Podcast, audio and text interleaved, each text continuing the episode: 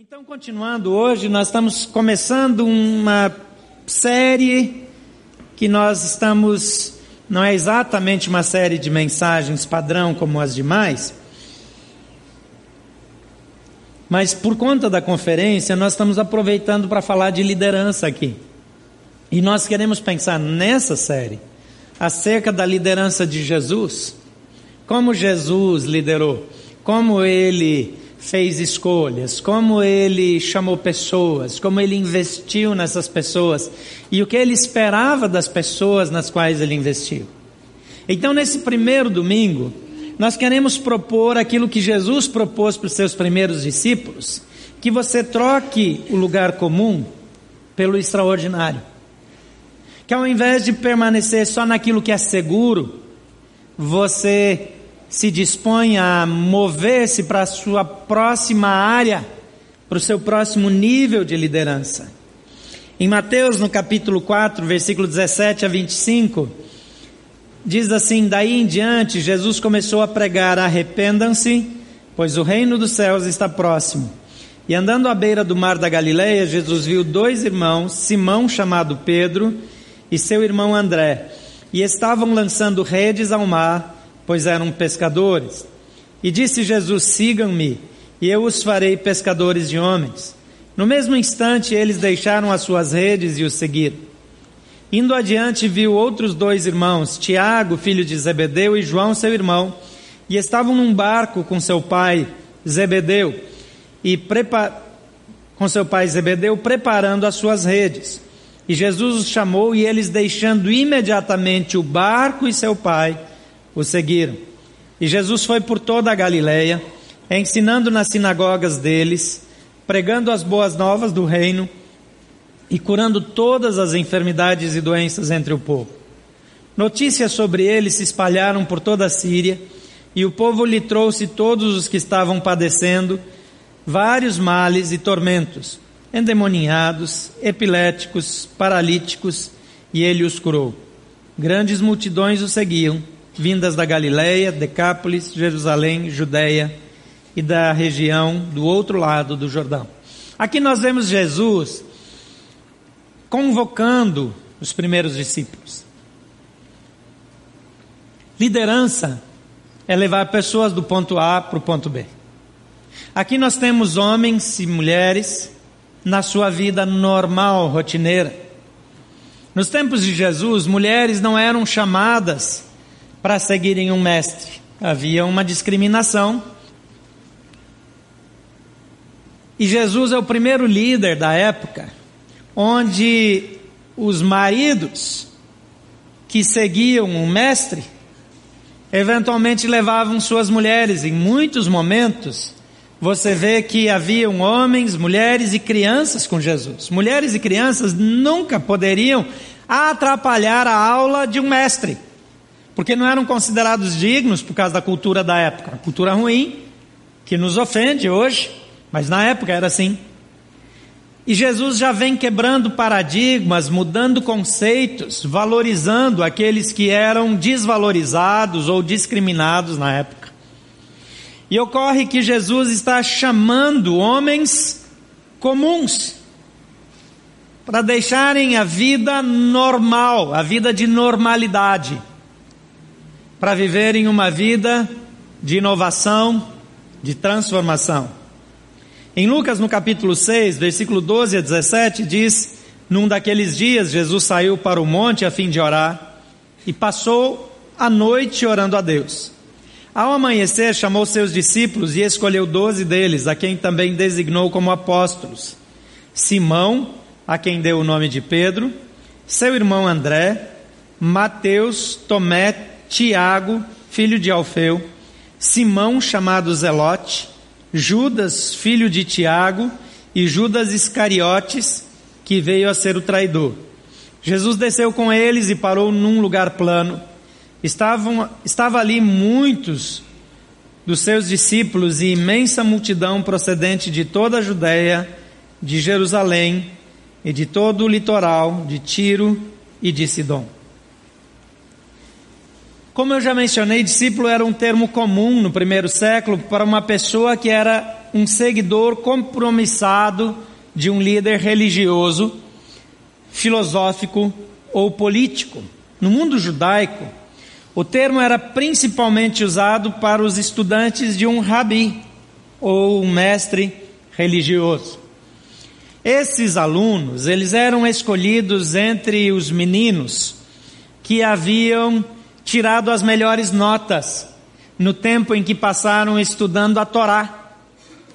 Na verdade, com 12 anos mais ou menos, eles já haviam decorado a Torá, que é o Pentateuco, e mais alguns poucos livros do Velho Testamento. Eles tinham memorizado toda a lei. Eles sabiam responder perguntas complexas a respeito da lei e da interpretação da lei. Os melhores, os que mais se destacavam, tinham a oportunidade de ser escolhidos. Eles não podiam escolher, mas eles podiam ser escolhidos para seguir determinado rabi. Isso era uma honra muito grande. Agora Jesus, ele chama homens que já tinham perdido essa oportunidade.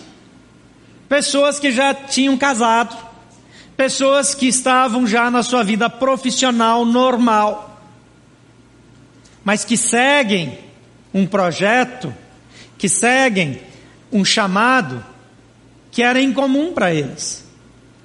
Jesus não usa o mesmo crivo de seleção dos mestres daquela época.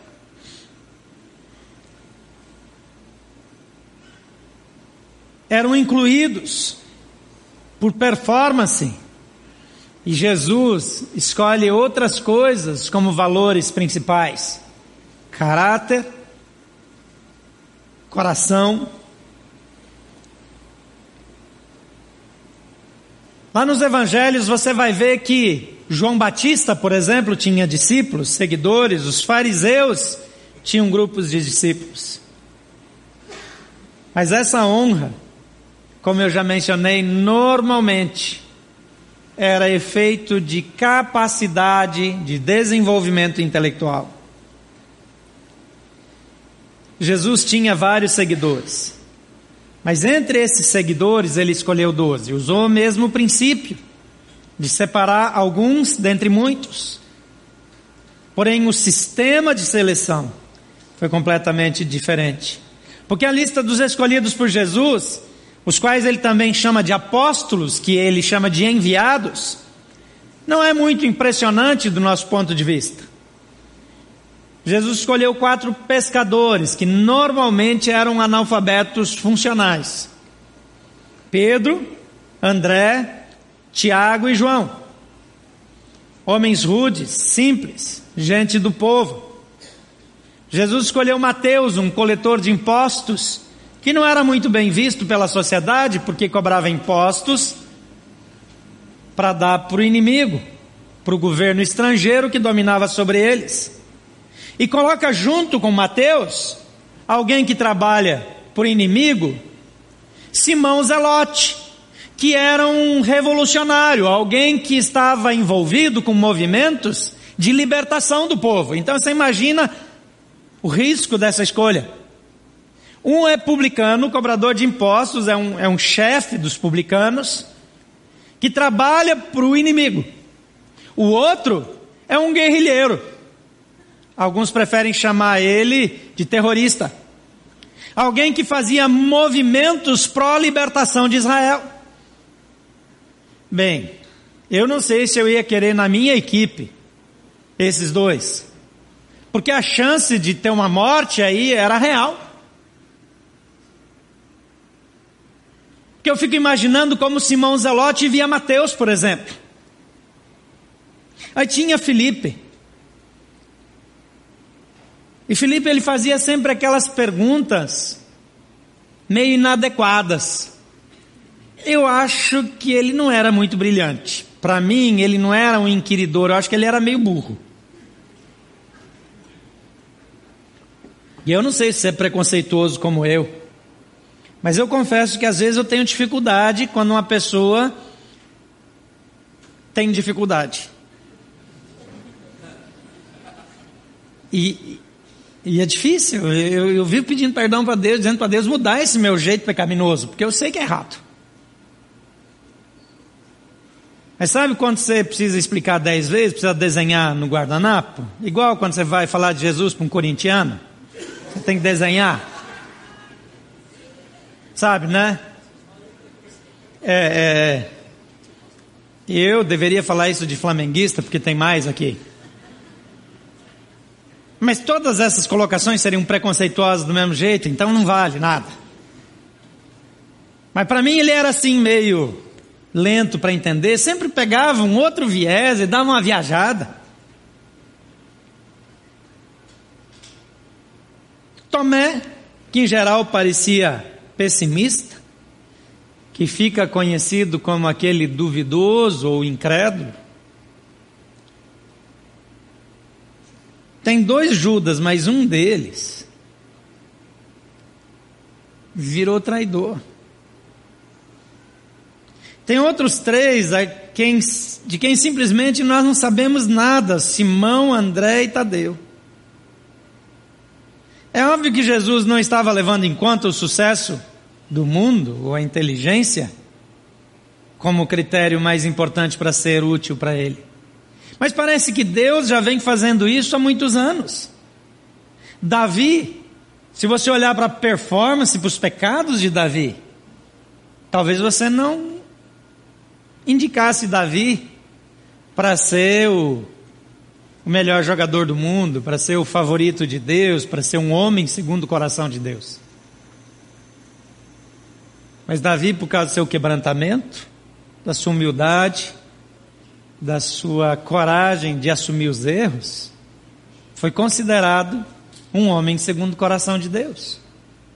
Não diz lá o homem segundo o coração de Deus, mas um. Então você pode ser também. Mas tinha outros.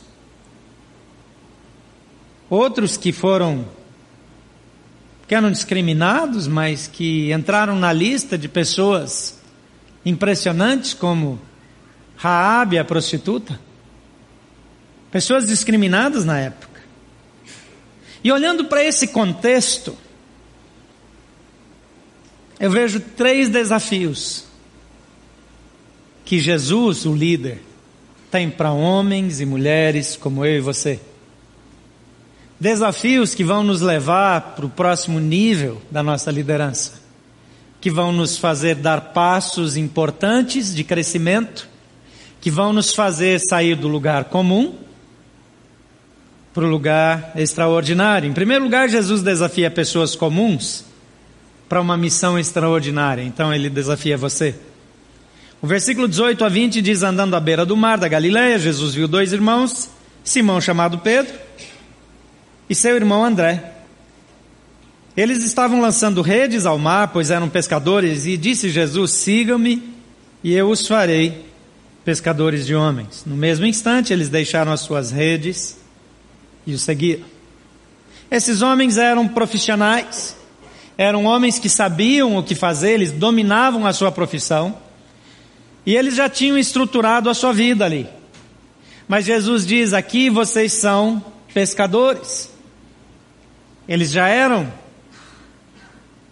pessoas tementes a Deus. Eles já conheciam Jesus. Eles já tinham entrado em contato. Eles já tinham presenciado algumas coisas que Jesus fazia, eles estavam bem impressionados e bem intencionados em relação a Jesus. Mas Jesus diz: deixem de ser pescadores de peixe, e eu vou transformar vocês em pescadores de homens. Eu vou transformar vocês não em pessoas que sabem onde encontrar peixes, mas onde encontrar pessoas que podem ser desenvolvidas, pessoas que podem sair do ponto A para o ponto B, pessoas que vão ter a sua vida transformada e vão se tornar em agentes de transformação. Tem um upgrade importantíssimo aqui. Vocês não vão continuar sendo pessoas comuns? Vocês estão fazendo um trabalho comum, um trabalho digno, um trabalho honesto, um trabalho honroso, mas vocês vão deixar de ser pessoas comuns para se tornar pessoas extraordinárias. Naquela época havia escassez de alimentos, então ser pescador era muito importante. As pessoas eram tão pobres que a maioria não tinha um barco. E para pegar peixe em quantidade, para atender a necessidade da população da época, precisava-se desses profissionais. Frequentemente, a comida mais especial era pão e peixe.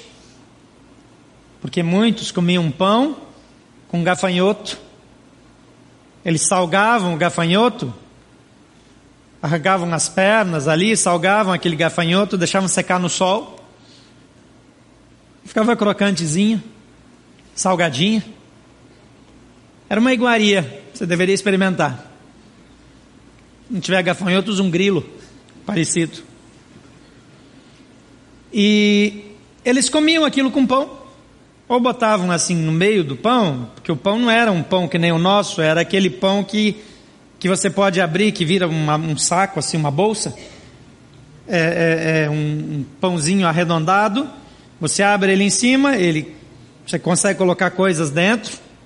Até hoje eles põem verdura, põem outras coisas ali dentro. Na época colocavam um gafanhoto, por exemplo, era uma refeição maravilhosa. Ou então pedaços de peixe. Ou então quebrava o pão, comia e comia o peixe. Então o trabalho deles era da maior importância naqueles dias.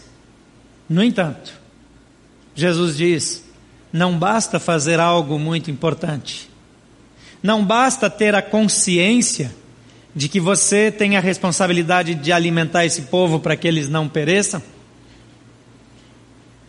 Eu te dou agora a responsabilidade de transformar totalmente a vida das pessoas.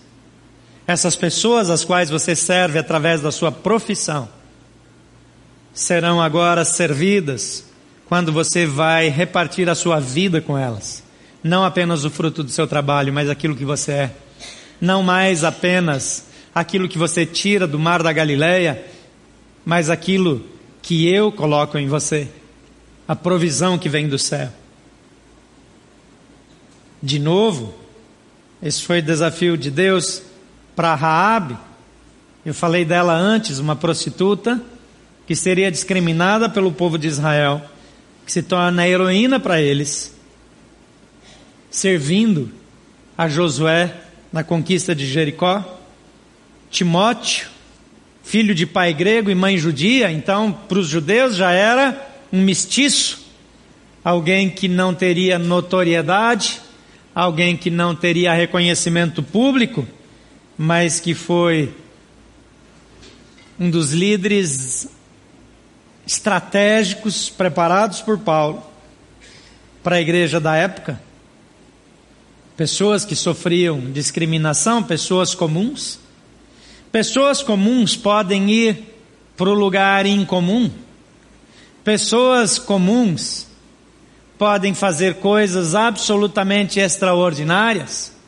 Pessoas extraordinárias são pessoas comuns com uma grande resiliência. Pessoas extraordinárias são pessoas comuns que se recusam a desistir. Deus quer usar você para algo extraordinário, para algo que tenha um impacto maior do que você pode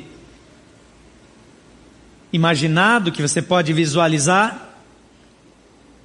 Tom Puk, um vietnamita, trabalhador da construção civil, sua mulher estava grávida e ele foi para um hospital para a mulher ter bebê e ele viu muitas mulheres grávidas entrarem no centro cirúrgico e saírem sem os seus bebês.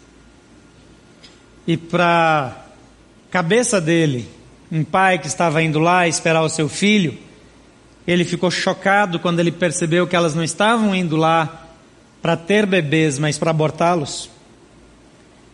Incomodado que ele ficou, ele pediu permissão para aquela clínica para enterrar os bebês abortados, os bebês ali assassinados, e ele então fez um cemitério para aqueles bebês.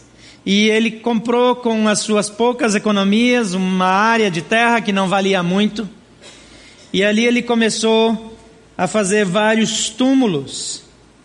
Ocorre que ele tinha uma segunda intenção com aquilo, ele queria que outras mulheres grávidas, ao verem o túmulo de tantos bebês, reconsiderassem a opção de abortar. E o trabalho dele foi desenvolvendo, e várias mulheres começaram a procurá-lo para aconselhamento e para decidir se deveriam ou não abortar. Em pouco tempo, ele começou a adotar crianças de mães que não podiam ficar com elas.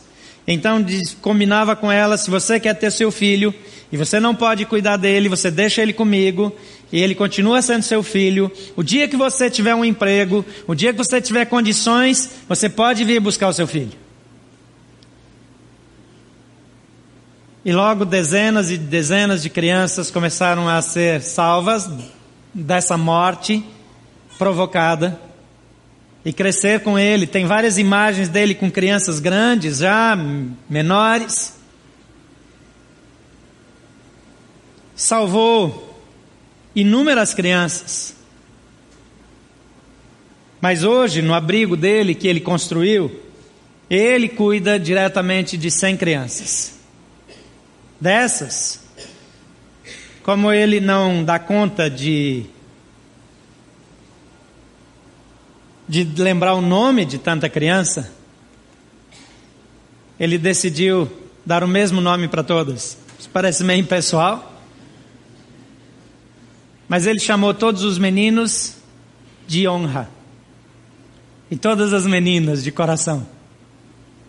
E quando as famílias voltam para pegar as crianças de volta, podem dar o nome que querem. mas para mim significa muito pensar em coração e honra. Crianças que seriam mortas. Eu sei que hoje em dia muitos cristãos são favoráveis ao aborto, embora Deus seja contrário. E a Bíblia chama isso de assassinato, então eu não tenho permissão para concordar com você. Uh, eu fico pensando que cada vez que um bebê é abortado, não é uma criança que foi morta, mas uma geração inteira. Porque dessa criança, essa criança não vai ter filhos, essa criança não vai ter netos, ela não vai ter bisnetos, todos eles foram cortados da face da terra pela decisão de uma mãe de matar o seu filho. Eu sou muito favorável à defesa do direito da mulher, mas as mulheres que defendem o aborto não são favoráveis ao direito de viver do bebê, que não tem ninguém que o defenda. Mas a conversa hoje não é sobre aborto. Vamos adiante. Donald Ritchie, um australiano, ficou conhecido como Anjo. Ele mora perto de um penhasco chamado The Gap. E ele salvou mais de 400 pessoas, porque aquele penhasco, visitado por milhares de pessoas, era um lugar muito procurado por pessoas que queriam suicidar-se. E o anjo, como ele é conhecido, comprou um binóculo especial e ele ficava observando as pessoas na visitação daquelas montanhas. E quando ele conseguia identificar alguém cujo rosto denunciava que ele estava pensando em suicídio, ele se dirigia até essa pessoa para conversar com ela e convidá-la para conhecer a cabana dele. E de pessoas que assumidamente confessaram, queriam se suicidar, alguns até registraram isso, já registraram uma ocorrência policial. 400 pessoas deixaram de morrer porque um homem se importou. Mas ele não salvou 400 vidas, ele influenciou a vida de 400 famílias, de 400 gerações. Jesus chamou pessoas comuns e chama a mim e a você para sermos despertados para o extraordinário, não é só para servir na igreja, no ministério, no estacionamento, nas crianças, na adoração. Mas talvez Deus queira levantar você desse lugar onde você está hoje e chamar a sua atenção para desafios que tem ao redor do mundo. Pessoas perto de você estão morrendo. Eu creio que muitas mulheres estão abortando não é porque elas têm convicção do aborto, mas porque parece a solução mais fácil.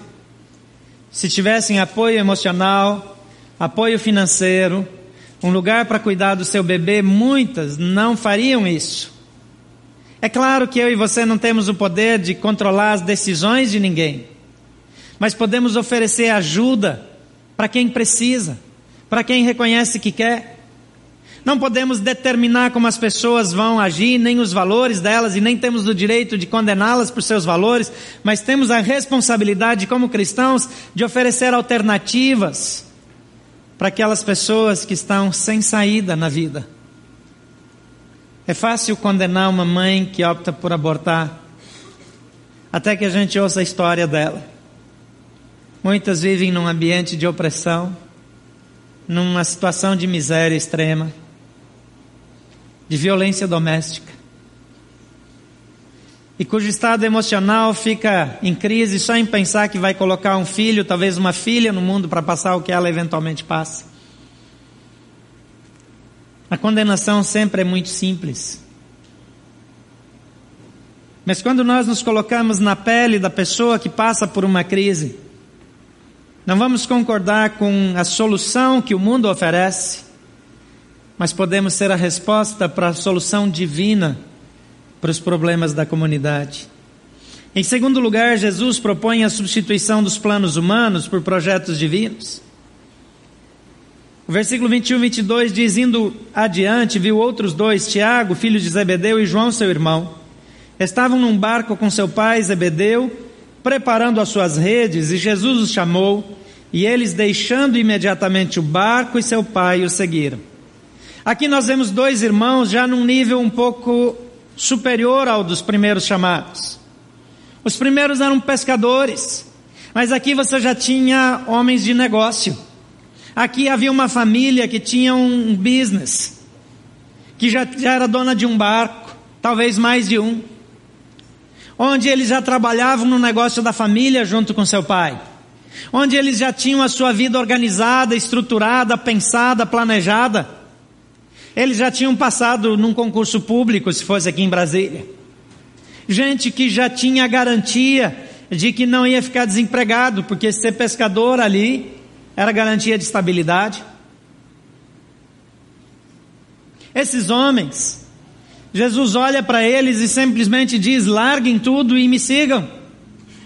E a Bíblia diz que eles, deixando imediatamente o barco e seu pai, o seguiram.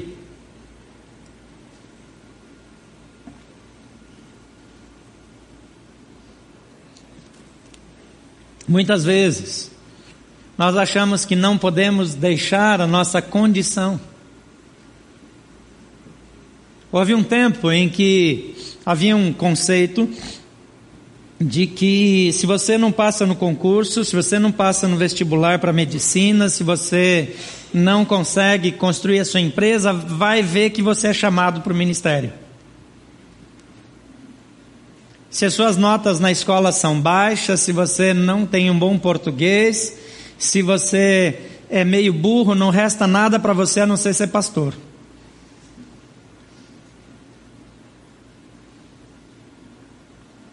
Mas esse nunca foi o conceito divino. Em primeiro lugar, Deus nunca chama um desocupado. Nunca. Você não vê nenhum discípulo que estava na rede dormindo. Você não vê nenhum cidadão dado ao ócio chamado para o ministério. Você vê pessoas dizendo, Senhor, eu vou te seguir por onde quer que fores, e Jesus dissuadindo a pessoa, dizendo: Olha, presta atenção.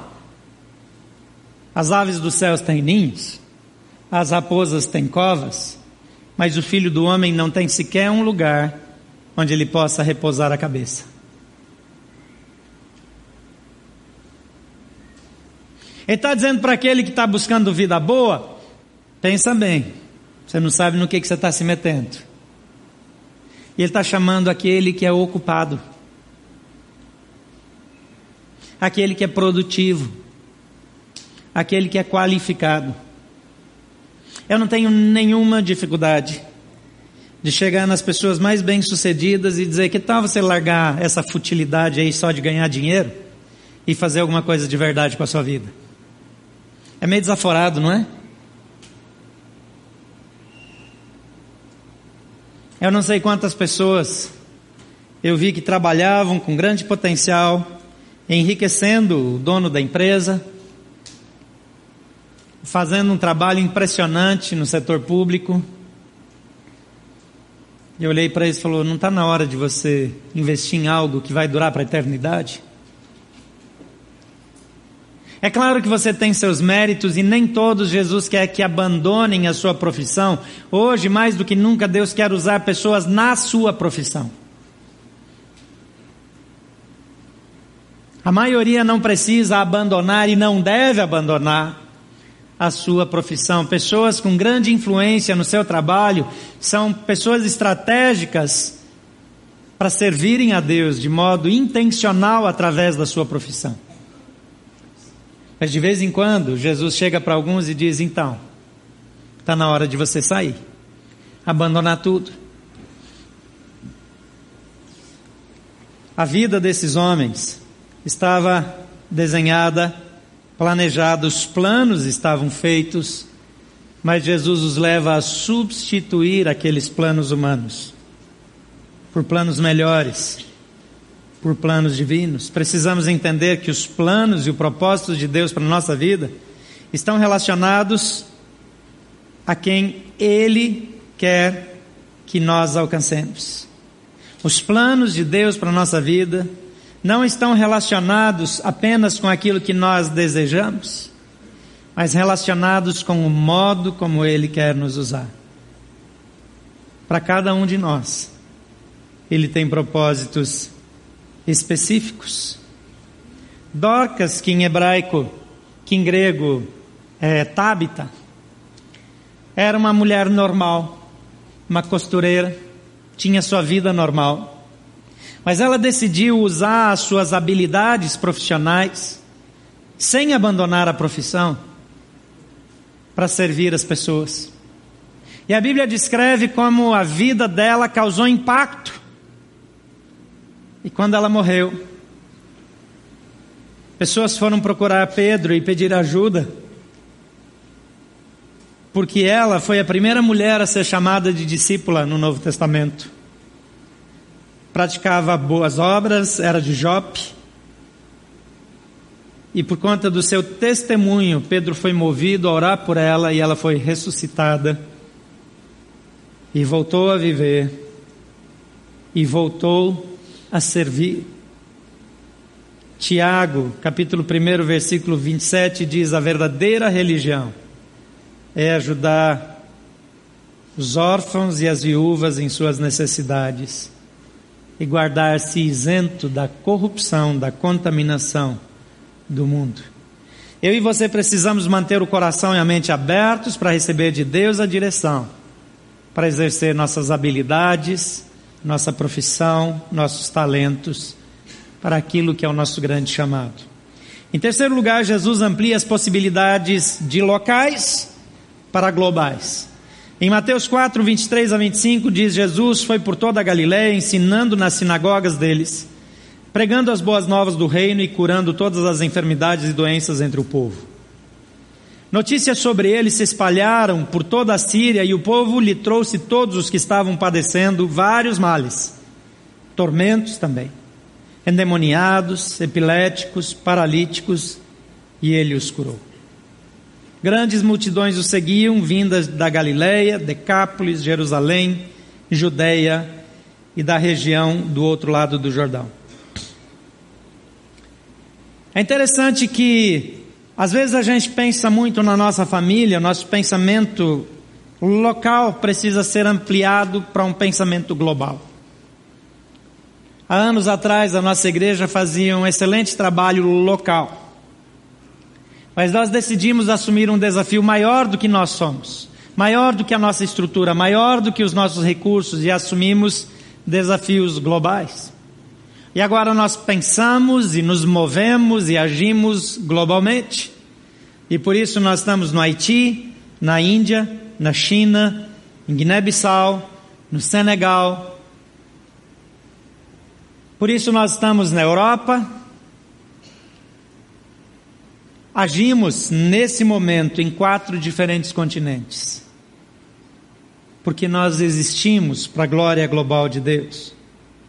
Em Atos capítulo 1, versículo 8, diz: Mas receberão poder ao descer sobre vocês o Espírito Santo, e serão minhas testemunhas em Jerusalém, em toda a Judéia e Samaria, e até os confins da terra.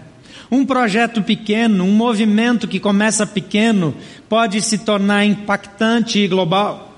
Uma professora do Rio de Janeiro, conhecida como Doris Hipólito, professora de História e Geografia, foi desafiado pela direção da escola a cuidar de meninas que engravidaram lá na comunidade, abortaram e estavam tendo problemas psicológicos, emocionais. Ela começou cuidando dessas meninas e começou a ficar sensibilizada para o problema de uma mãe que passa por um processo de aborto, às vezes sem ter consciência plena do que está fazendo. E começou a aconselhar outras meninas da escola que engravidaram e, e muitas delas deixaram de abortar em função do trabalho dessa professora. Um dia ela encontrou na rua uma mulher com problemas mentais, mendiga, grávida. Aquela mulher não tinha consciência nem para buscar um aborto, nem para não buscar e acabar tendo um filho na rua, e ela então com esforço, alugou uma casinha, um, um, um lugarzinho e colocou aquela mulher para ela ter um lugar, ter cuidado, ter proteção, ter alimentação. Não demorou muito para aparecer mais outra mulher grávida em situação de necessidade extrema, e depois mais outra e mais outra. Isso acabou se tornando um projeto. E Hoje, ela conseguiu deixar com fé e coragem o trabalho original e está se dedicando exclusivamente a esse projeto para salvar crianças. Ela já salvou a vida de mais de 3 mil crianças que deixaram de ser abortadas nesse tempo. Um pessoal do movimento pró-aborto é, foi visitar aquele local e a líder, depois de ver fotos de milhares de crianças, disse com muita amargura: esse local nunca deveria ter existido. Você pode imaginar o que significa 3 mil, mais de 3 mil pessoas que estão vivas por causa da intervenção de uma pessoa? 3 mil não significa 3 mil. 3 mil significa 3 mil casamentos, talvez nem todos casem. Mas se de 3 mil, 2.500 e mais devem casar, se casam. E se na média tiverem dois filhos, quantas pessoas são isso em 3, 4, 5, 10 gerações? Uma nação nasce de uma pessoa. Uma nova geração nasce de uma pessoa. Agora, vamos pensar no impacto dessas 3 mil pessoas, se bem educadas, bem orientadas, com suas gerações. Qual a contribuição que elas podem dar para a comunidade? Ok, tudo bem, alguns deles podem gerar bandidos, sim.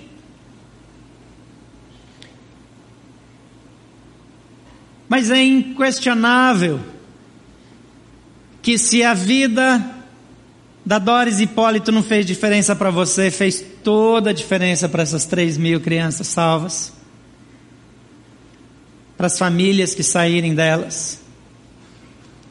O Gustavo é pastor aqui na igreja, e a mãe dele, quando engravidou dele, era solteira. E para preservar o bom nome da família, a avó dele contratou o aborto. E sem dizer claramente para ela, estavam levando ela, já encaminhando para a clínica do aborto. E a avó, a mãe, disse para a filha: Nós vamos entrar lá que vão fazer um exame em você. Ela já estava com a barriga grande. e uma irmã mais velha estava junto, uma tia, acho que irmã, disse: Vai fazer exame de quê? Percebeu que era uma clínica de aborto, disse: Vai fazer exame de quê? Você tem dúvida que ela está grávida? Não tem nada para fazer exame, não. E puxou ela e levou embora. E eu não sei exatamente como seria o alto de Páscoa se o Gustavo tivesse sido abortado. Provavelmente eu ia ter indicado alguém para Renata casar assim mesmo. Mas o Benjamin já não ia nascer. Porque o Benjamin só foi possível porque são esses dois. E tudo que vier através da vida do Benjamin e tudo mais que eles fizerem na vida. Se você algum dia foi abençoado por eles de alguma maneira, tudo isso ia se apagar na história. Mas alguém decidiu intervir. Quando nós escolhemos deixar Jesus usar a nossa vida para intervir, nós mudamos uma realidade nós nos tornamos agentes de transformação. E eu volto a dizer qual a contribuição dos filhos dos filhos, de pessoas que foram libertas por essas mulheres, como a Hipólito, pode ter numa geração, numa nação. Jesus, ele nos convida para mudarmos o nível da nossa liderança. Jesus nos eleva ao nível de relevância que ele tem. Porque ele diz que onde nós formos, ele irá. Em Mateus, capítulo 28, lá no fim, Jesus dá a grande comissão e ele termina dizendo: Eis que eu estou convosco todos os dias até o fim dos tempos. Todos os dias. Jesus não nos chamou apenas para sermos discípulos, mas ele também nos denominou apóstolos, que significa enviados. Deus não criou você para defender as coisas que Deus condena. Não gaste a sua vida e a sua liderança com bandeiras que ofendem o seu Criador. Gaste a sua vida em favor daquele que é o seu Criador. Gaste a sua vida com coisas que terão um aplauso divino e não que provocam lágrimas no nosso Pai. Não perca a sua vida vivendo para si mesmo. Não perca a sua vida cuidando apenas da sua carreira. Use seus recursos, seus dons, suas habilidades para glorificar aquele que o criou e aquele que o chamou. Nós somos chamados para encontrar novos seguidores e enviá-los a romperem os padrões naturais e a viverem por algo maior do que eles mesmos. E você faz parte dos escolhidos, desafiados a romper com o trivial, com o fugaz e comprometer-se com aquilo que tem valor eterno. Você foi chamado e enviado para refletir Jesus. Independentemente do que nós somos ou formos fazer, nós iremos e faremos em nome de Jesus. Em Romanos 10, 15 diz: Como pregarão se não forem enviados? Como está escrito: Quão formosos os pés dos que anunciam as boas novas. Ele está conosco, Ele nos acompanha. Jesus disse: Digo-lhes a verdade, aquele que crê em mim também fará as obras que eu tenho realizado e as fará ainda maiores do que estas, porque estou indo para o meu Pai. João 14, 12. Tudo que você fizer, para onde você for, Ele potencializará as suas ações feitas em nome dEle. No versículo 21 e 22, capítulo 4 diz: Indo adiante, viu outros dois, Tiago, filho de Zebedeu, e João, seu irmão, estavam num barco com seu pai Zebedeu, preparando as suas redes. Jesus os chamou e eles, deixando imediatamente o barco de seu pai, o seguiram. Deixando imediatamente.